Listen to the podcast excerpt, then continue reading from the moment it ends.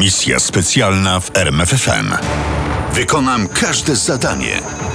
Obrona City Hall w Karbali. Każdy musiał strzelać do ludzi, żeby ratować życie. Nie ma co udawać, że strzelaliśmy obok, by wystraszyć. Wszyscy wiedzieliśmy, co się stanie, jeśli nas złapią. Jest początek kwietnia 2004 roku. Nadchodzi ważne dla muzułmanów święto Ashura. Do Karbali, półmilionowego miasta w środkowym Iraku, zjeżdżają tłumy szyitów. Nikt nie wątpi, że wśród spokojnych pielgrzymów kryją się terroryści. Wywiady polski i amerykański tylko precyzują te informacje. Do miasta weszli rebelianci spod znaku As-Sadra i Al-Kaidy. Powtarzam, do miasta weszli... Żołnierze iraccy obsadzają posterunki kontrolne wokół miasta, tak zwane kojoty. Ale już najbliższej nocy okazuje się, że ich duch bojowy jest mizerny. Żołnierze uciekają i praktycznie oddają miasto rebeliantom. W tym pierścieniu kojotów Polacy zajmują tylko trzy punkty kontrolne. Już pierwszego dnia w taki checkpoint wjechał rozpędzony autobus prowadzony przez zamachowca. Taranując kilka pojazdów, poważnie ranił polskiego żołnierza. Szef miejscowej irackiej policji w obawie o bezpieczeństwo tłumów prosi o pomoc polskich żołnierzy, Nie odmawiają. bo nie mogą odmówić. Wojska koalicji antyterrorystycznej zostają postawione w stan pełnej gotowości bojowej. Starszy kapral Mariusz Anyszek będzie potem wspominał. Rano już. Rano już zaczęły dochodzić do nas pierwsze sygnały, że coś się w mieście dzieje. Uruchomiony został QRF, to znaczy siły szybkiego reagowania. Znaczy, będzie impreza. Impreza faktycznie była. Już w samo południe, gdy pod meczetami zaczęły się potężne serie eksplozji. Samobójcy fanatycy wysadzali się w tłumie wiernych. Zginęło wtedy 140 osób, ponad 200 zostało rannych. Do City Hall, trzykondygnacyjnego budynku w centrum miasta, w którym mieści się ratusz, posterunek policji i więzienie, ruszył pluton kompanii Fox z 17 Wielkopolskiej Brygady Zmechanizowanej na czele z kapitanem Grzegorzem Kaliciakiem. Otrzymałem rozkaz obrony tego kompleksu. Stworzyliśmy szybko trzy pierścienie obrony. Na zewnętrznych umocnieniach ustawiłem iracką policję. Bramy przed ewentualnym staranowaniem chroniły bułgarskie BMP na gąsienicach z działkami 23 mm. Dodatkowo były moje BRDM-y. BRDM-y to pamiętające czasy ZSRR opancerzone pojazdy rozpoznawczo-patrolowe. BMP to również spadek po armii radzieckiej. Bojowe wozy piechoty na gąsienicach z działem i karabinami maszynowymi. Mimo że stare, odegrały ważną, kto wie czy nie decydującą rolę podczas bitwy o City Hall. Załoga twierdzy jest międzynarodowa.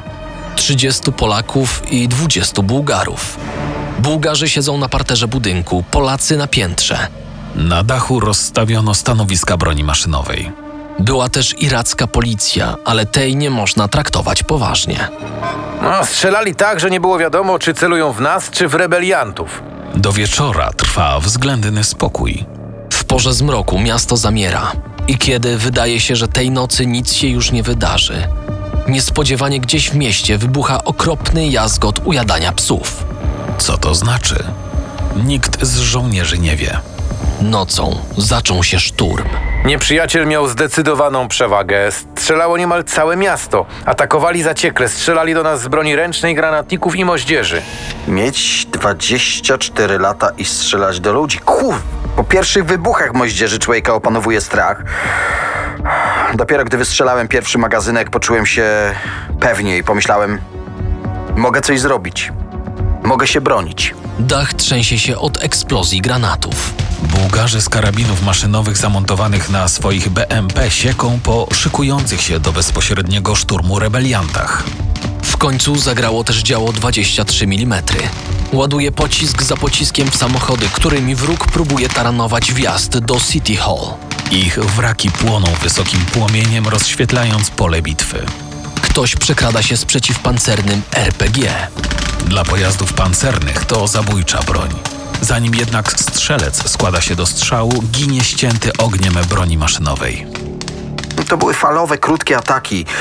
Wymiana ognia trwała tak po kilkanaście minut. Chociaż dla nas takie 15 minut oznacza bardzo dużo. Wtedy, jak lecą pociski, wydaje się, że to się nigdy nie skończy.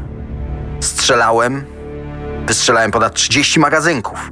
Kciuki mnie bolały od ładowania amunicji, ale to, że kciuki mnie bolą, doszło do mojej świadomości dopiero w następnych dniach.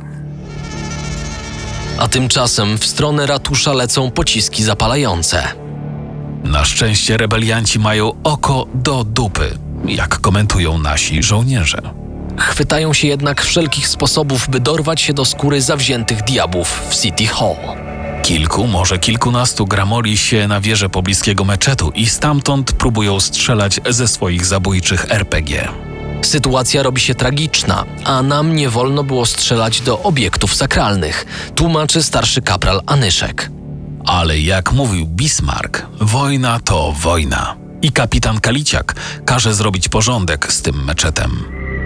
Nasze pociski zaczęły rozbijać tynk świątyni. Po chwili z okien na ziemię zaczęły spadać ciała przeciwników. I wtedy przed ratuszem pojawił się Honker. Dostaliśmy rozkaz, żeby kogoś e, przywieźć, a przynajmniej tak nam mówiono. Nikt nas nie uprzedził, że wjedziemy akurat w ciężkie walki. Mieliśmy po prostu kogoś zabrać i wracać do bazy. Dlatego nie zabraliśmy dodatkowej amunicji, jedzenia czy zapasu wody. Miało to potrwać maksymalnie godzinę, a zajęło ponad dobę, zanim zostaliśmy zmienieni. Nieopancerzony Honker, który był w zasadzie wojskową wersją Tarpana, z miejsca zwrócił uwagę rebeliantów. Nad samochodem zaczęły latać pociski smugowe. Wszyscy byli w szoku, nie wiedzieli zupełnie o co chodzi. W tej sytuacji opuszczenie Honkera jest najrozsądniejszym wyjściem. Opuszczają go pojedynczo i czym prędzej biegną pod City Hall. Plutonowy musiał ubezpiecza ogniem karabinu maszynowego. Wreszcie przyszła kolej na niego. Odczepiłem z jarzma karabin i zacząłem biec, to znaczy próbowałem. Jak tylko wybiegłem z Honkera, poczułem, że po kimś biegnę. Zatrzymałem się, patrzę, a tam nasz tłumacz, Arab, leży na ziemi. Krzyczę, tłumacz, spieprzaj! A on na to, nigdzie nie idę.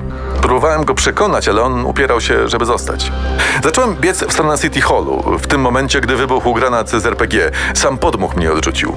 Dobiegłem do ściany, w głowie mówiłem cały czas: Kurde, co ja tu robię? Jutro jadę do domu.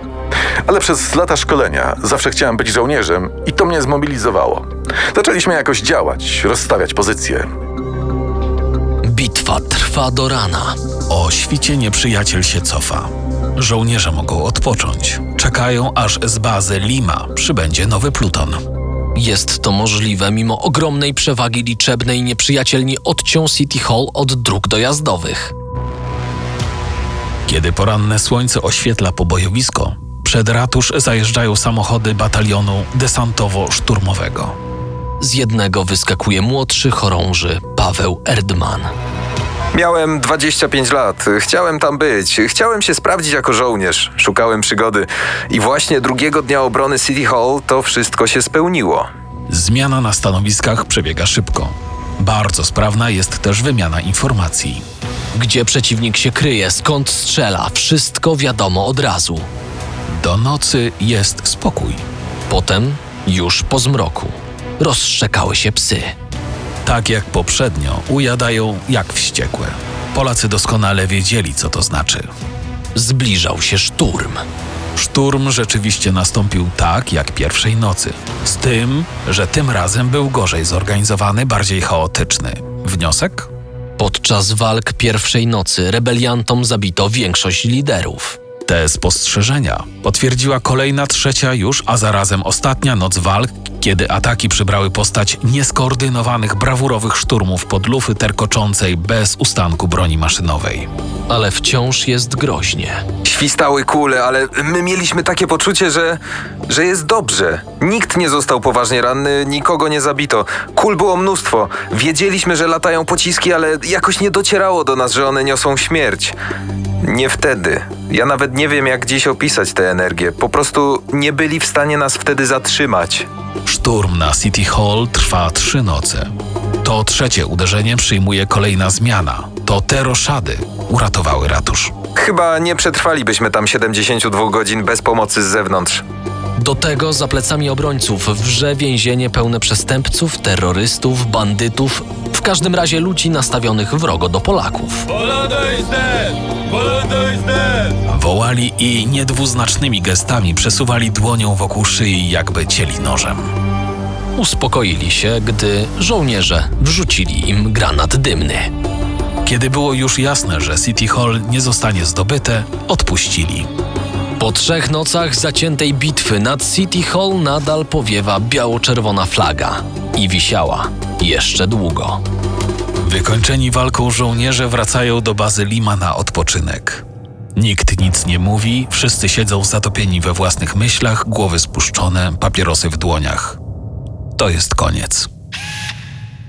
No, zrobiliśmy tyle, ile mogliśmy i potrafiliśmy jako żołnierze. Ale czy nam ktoś podziękował? Czy powiedział, chłopaki, dobra robota, fajnie, że nic nikomu się nie stało? Nie pamiętam, aby tak było. Kiedy więc dzisiaj słyszę słowo Karbala, myślę, byłem tam. I tylko tyle. Było, minęło. Krótko i merytorycznie bitwę w Karbali ocenia dowódca. Wtedy kapitan, dziś pułkownik Grzegorz Kaliciak. Proszę pamiętać, że gdy sytuację z ratusza w Karbali przeniesie się do komputera, do systemów symulacji pola walki, program ocenia ją jako sytuację bez wyjścia, a jedynym ratunkiem jest poddanie się. Moi żołnierze się jednak nie poddali. Przebrzmiewało nam proste motto: wykonam każde zadanie w każdym miejscu, w każdej sytuacji i o każdej porze. Misja specjalna w RMFFM. Na tropie największych tajemnic historii.